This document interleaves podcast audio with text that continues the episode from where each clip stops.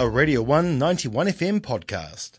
Right now, I'm joined by Professor uh, Martin Sellbom. Bom, sorry, Sellbom. Um, he is a professor here at the University of Otago, giving his inaugural professorial lecture tomorrow, entitled "A Journey, a Research Journey into Psychopathic and pers- Other Personality Disorder Minds." Uh, Morena to you. Good morning. Good morning. How are we today? Oh, we're pretty good. Pretty good. Another crisp um, Otepoti Dunedin morning. Yeah, it was uh, a bit chilly walking over here yeah. from the psychology department, but uh, I survived.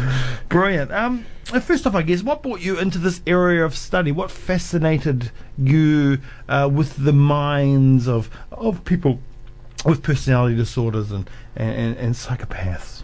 Yeah, that is a good question. I. Um, Uh, I, I don't have the most straightforward academic route, so uh, when uh, when I first went to the United States, which is where I got all of my education, I decided, uh, you know, I was going there because of sports. I was interested in playing American-style football. And, oh, really? And, uh, and I went there for that purpose. Uh, and uh, in the United States, unlike here, sports are, of course, tied to uh, universities. Mm. You have to essentially go to school if you want to be part of, of any high-level organized sports. So I enrolled in a university, but really to play football. And and um, my coach told me I had to pick a major. And I had no idea what I wanted to do, to be honest. I, uh, uh, I just uh, selected psychology because that was a class in high school that I liked, and it seemed easy. So... And then, for good measure, I uh, I added criminal justice, which in the U S is a bit of a stereotype for for people who are in sports, because that's also viewed as very easy. Uh, so, yeah. so I was a double major in psychology and criminal justice, and then uh, uh, you know, after a while, eventually, I. I uh, uh, Uh, had this mentor who was a director of the criminal justice uh, program, who was a forensic psychologist, and uh, and uh, I took his uh, paper, and and I got very interested in in um, in offenders and and understanding how offenders think. Um, uh, I grew up in a, a poor neighborhood in Sweden, where I'm originally from, and, mm-hmm. and saw a lot of this type of behavior in others, and and, uh, and I realized, you know what, this kind of interests me in learning a little bit uh, more about this. So that, that's kind of how it all got started, and then uh, you know I I had to get a PhD to do anything with psychology, especially yeah. in the States. So yeah.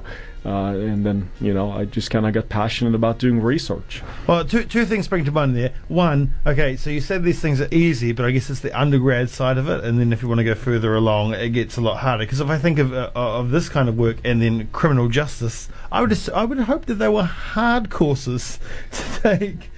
Yeah, so so when I say easy, uh, that wasn't necessarily the experience. Yeah, uh, yeah, yeah. yeah. Uh, it is more that uh, uh, a lot of people have uh, impressions, you know, or yeah. perceptions of what things might be like. And criminal justice is especially, espe- at least in the States. Uh, I can't really speak to New Zealand because I've only been there for three and a half years. Mm. But but in the States, criminal justice, like, ah, that's kind of the major that you're just kind of going to cruise through. And, and a lot of athletes, uh, you know, select that. But also some people want to be police officers, and, you yeah. know, they really care about their education. And, and uh, you know, it's it's important.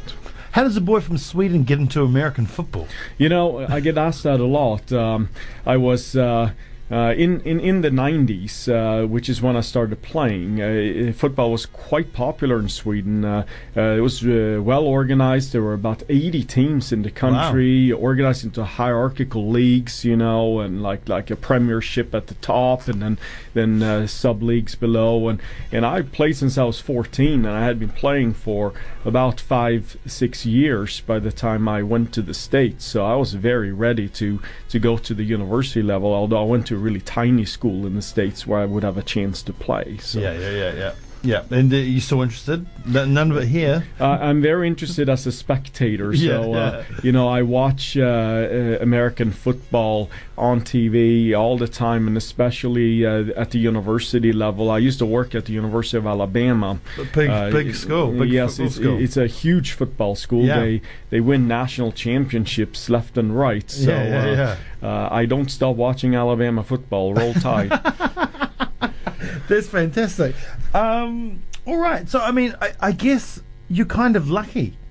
you've fallen into this? Because, I mean, obviously you've become a professor now. It's something you're heavily interested in. Mm-hmm. I mean, it's so just like, I mean, it's almost sheer luck that, it, that that's where you went. In in a way, yes. Uh, Uh, I don't think if I would have stayed in Sweden, this would never have happened. Uh, hmm. uh, I grew up in a blue-collar family, and no one in my family has any type of university education. I probably would be working at a factory or a job like that, or or maybe would have ended up uh, uh, as an engineer, um, uh, getting like a master's degree in engineering or something like that, because I knew out of high school I probably could have gotten into a program like that, but psychology would have been completely out of the realm of possibility. It's extremely competitive because it's quite popular in Sweden. You know, it's uh, psychology and becoming a a uh, physician are the, by far the two most popular things, so, and they're limited spots. So mm-hmm. uh, I, I don't know what I would have done uh, had I not left Sweden, but I certainly would not have been a professor. I feel pretty certain about that. But uh, but I'm not so sure it's about the topic. Like, you know, if I would have selected something else uh, to study, I, I, I could have conceivably still be here. Uh, I just would have been doing something else, you know, mm-hmm. because because I think it's a scientific process that I'm interested in, and I think I really do enjoy teaching. So so those types of things could have been accomplished regardless of, of topic area, I think. Yep. So So I mean so America, and obviously you're here now, but you've been to a few other places in between as well, teaching at universities? Yes. So um, well, I lived in Canada for a year, but I was not uh, in a teaching role. I was uh, completing a one-year clinical internship, which has to do if you get a PhD in clinical psychology. Uh-huh. Uh, I also uh, lived in Australia for two and a half years, which is, I left the U S to go to Australia, and I worked at the Australian National University in Canberra for uh-huh. two and a half years before I came here. Yeah, and what brought you to Otago? Uh, just a job, to be honest. Uh, I uh, I wasn't very happy at A N U in terms of uh, the work environment. I really liked Australia, but I just wasn't very happy at A N U, so I started looking for other places. And and uh, this department has a really good reputation in psychology, and I saw they had a job opening, so I decided to apply. And I came here, I interviewed, and I loved it, so here I am. Oh, good. Good. Well, I'm glad you loved it here. Um, let's look a little bit into some of your work, I guess. Um, when we look at um, diagnosing personality disorder, is it is it um, you know is there a set standard way of doing it, um, and is it the right way to go about it? You know, following guidelines in such a complex field.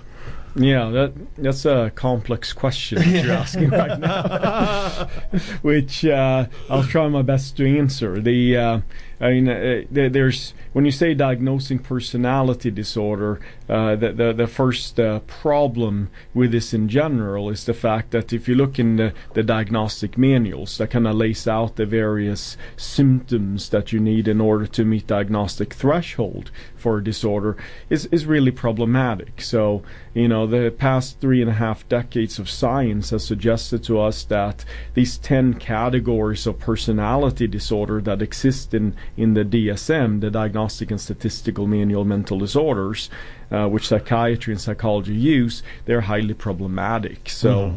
so that that, be, that that becomes a problem. Diagnosing something that is problematic to begin with, how then yeah. do you p- come up with methods that are going to allow us to do so in a good way, and, and that's a bit complicated. Do we rely on a lot of old research when it comes to diagnosing these kinds of things? Yes and no. Um, uh, I like to think that research is is uh, helping us evolve, but uh, I still think we're stuck in old times. Mm-hmm. So, so that, you know, Uh, when you look at something like the D S M uh, and the I C D, which is an international classification of disease, which is much broader because it covers any health-related problems but includes psychiatric problems. Uh, these these things are not just scientific documents; they're political documents. Uh, you know, in in the United States, for instance. Uh, insurance companies really dictate, you know, what type of treatment you get. It's very much tied to diagnoses. So if you were to change things rather dramatically, that that would have a ripple effect through the system and and potentially create problems in terms of what type of uh, of of uh, healthcare people would receive and so on. So there's much more that goes into it than than just what the science dictates. So science evolves, but but our diagnoses kind of stay behind at times, especially with respect to personality disorders. That's ridiculous. That's absolutely ridiculous. No, but it's reality. Yeah. Wow. That's that is crazy. And what there's another one I, I read about, about uh, Minnesota multi-facet uh, personality inventory, um, which is like from the nineteen forties. It was developed in the nineteen forties. Yeah. Uh, this this is certainly an instrument that that evolves. Yeah. Uh, historically, this uh, the M M P I, which is what we call it, uh, the M M P I was, yes, developed in the forties, and for a very long time, because it became so popular in clinical psychology practice, uh, there was never really any changes to it. It was a ton of research. There was something like ten thousand studies wow. on that test alone, which no other test comes close to. Uh, and it wasn't until uh, late nineteen eighties before before a second edition of the test came out, and yep. uh, and uh, And now there's a third edition, essentially, which is a restructured form of the M M P I, and late next year the M M P I three is going to come out. So uh, science has got us moving a little bit quicker in terms of uh, various editions more recently, but uh, it took a while. Uh, Sounds like it. uh, when we think of psychopaths, um, you know, I, I mean, we as in me, uh, and, and people that don't work in this field, we think of like um, Patrick Bateman in American Psycho. uh, we think Alex in Clockwork Orange, you know, uh, intriguing and charming characters at face value, uh, yet they are antisocial, uh, lack em- empathy, uh, they're remorseless and self-serving. Uh, is that always the case? Can we kind of lock people into a box based on some personality traits, you know? Well, I, uh, yes and no. Um, uh, this is part of the personality disorder diagnoses more generally. So psychopathy, which is known as antisocial personality disorder in the D S M, mm-hmm. um, uh, you know, it's it's one of these uh, disorders that uh, gets studied a lot. If you if you if you were to look in the D S M, or the hundreds of of uh, various conditions in there, uh, psychopathy uh, is uh, one of the most frequently studied disorders, because I think it fascinates people. Yeah, uh, and and. Uh, Uh, it is, uh, you know, these symptoms are not random. They kind of co-occur at non-random levels, in the sense that if someone is highly unempathic, they're of course also likely to be selfish. I mean, if you don't yeah. feel for other people, you're probably going to be a bit more self-focused and and and uh, not really feel guilt for your behavior, because other people don't really matter. So why should you feel guilty for your uh, misbehavior and so on? So. Mm-hmm. Uh, so, so there's certainly uh, these symptoms that kind of come together, and when a person exhibits many of these types of things, then you can say that they have this particular disorder, especially if they're also causing problems. Uh, but the psychopathy field uh, is one of these uh, very contentious areas, because there's a lot of researchers who have disagreements in terms of what symptoms should make up psychopathy. So, you know, some people say, well, psy- all psychopaths are impulsive. That is, you know, they act without thinking. They don't plan their behavior wer- very well.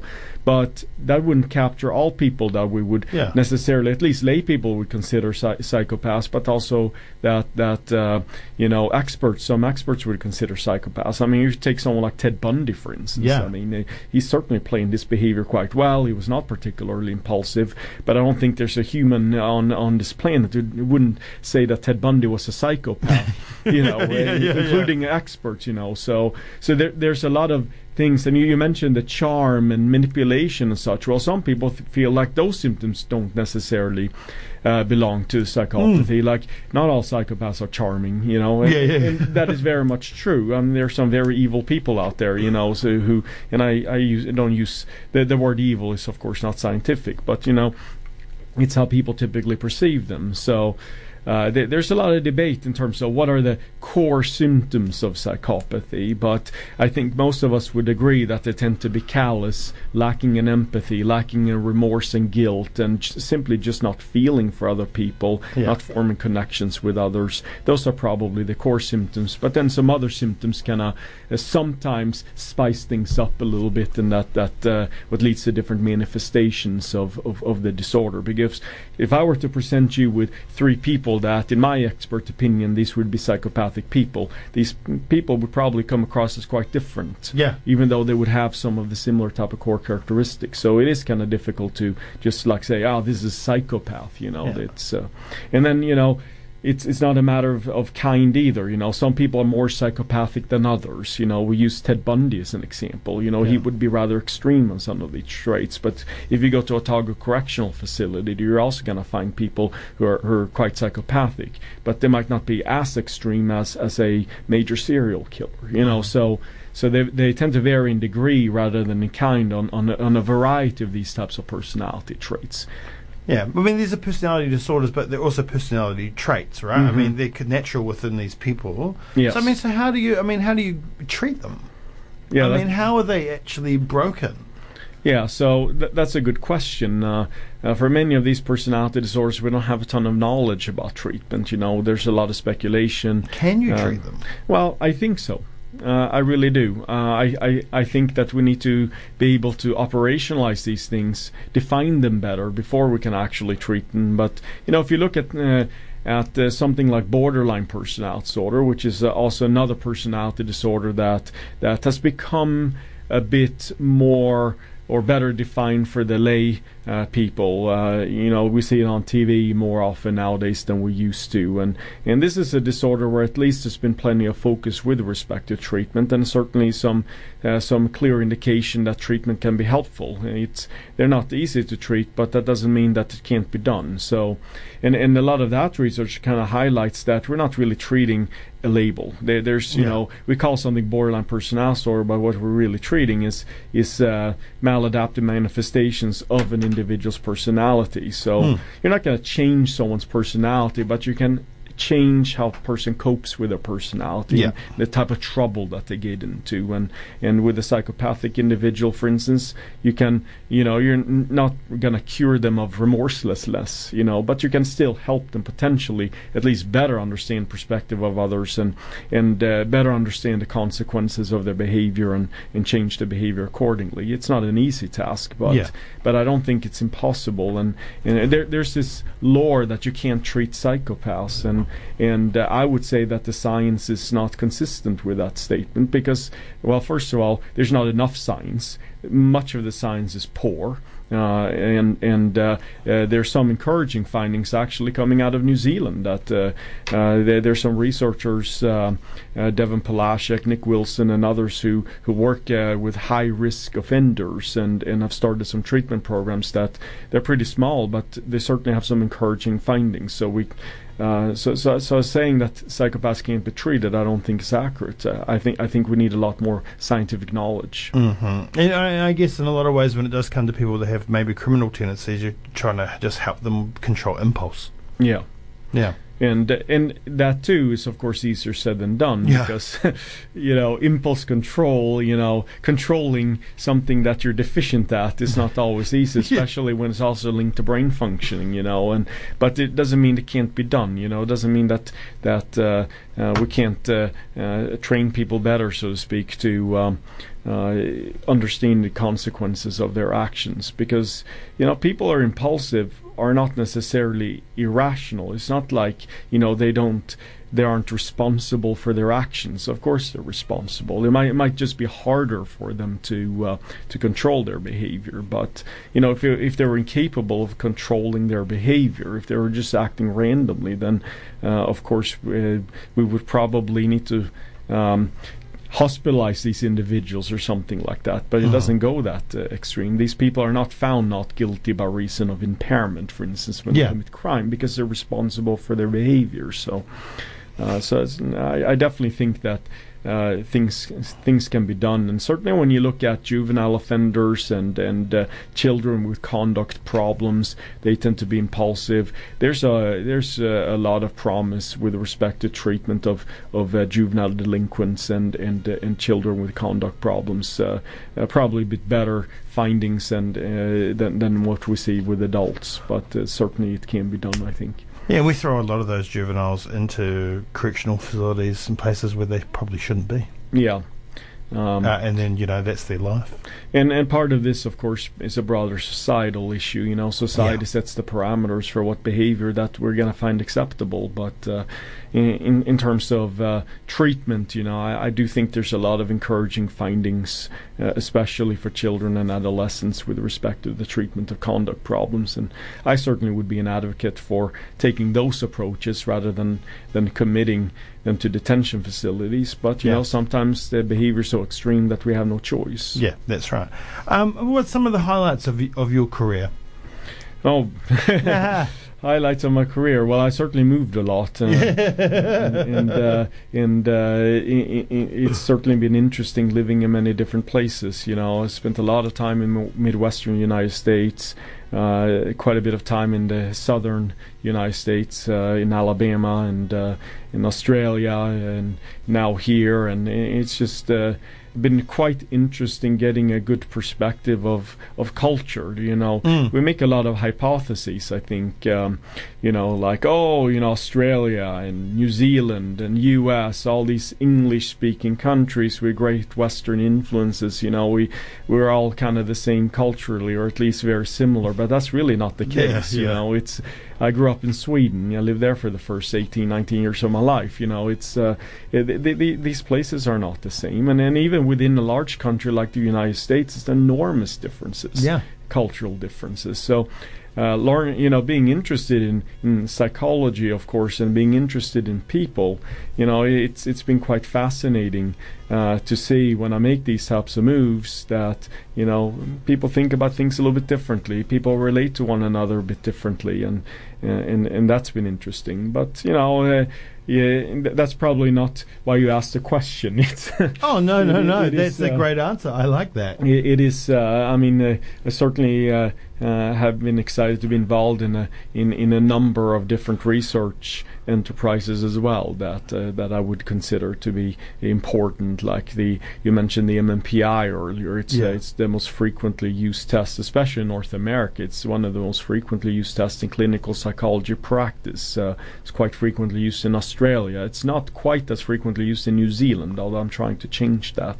And uh, then. Uh, You know that, and so so that's always been part of my professional career. But um, I recently became well a few years ago. I became uh, part of the HITOP consortium, which is the is really a scientific movement to change the way we classify mental disorders, and uh, was even covered in O D T uh, in an article where we talk about you know maybe how science should dictate our classification systems and and how to. Go about changing this and how to think about things differently, which is something I'm going to spend some time covering in my lecture. No, well, one, one would assume the science should be the one dictating it, but it seems like uh, it's always goes always goes back to the money. Yes, that that is uh, sadly uh, how things go sometimes. Well, not always, sadly, I suppose, but you know, it's. Uh, Uh, we have to be pragmatic in society as well. You know, if if if uh, someone suddenly decides we're going to change everything we do about mental disorders, I mean, it's going to have difficulties with respect to in, in implementation. Yeah. So, so these things need to happen gradually as well. We can't just say, "Oh, science is this, so now let's just uh, turn things upside down." It mm. does, just doesn't work that way. Indeed. Oh, well, I've run out of time, but thank you so much for coming in this morning. Well, thanks for having me. It's been a pleasure. Um, so your inaugural professorial lecture is tomorrow uh, from five thirty to seven o'clock. At the Archway One, Archway One Lecture Theatre, Union Street East, here at the campus, and it's open to the public, so anyone can go along uh, and hear about your career and some of uh, the work you've done. And um, yep. I hope people do get along because this has been really interesting. So thank you so much. Thank you, and everyone is welcome. All right. That was a Radio one ninety-one F M podcast. You can find more at r one dot co dot n z or wherever quality content is found.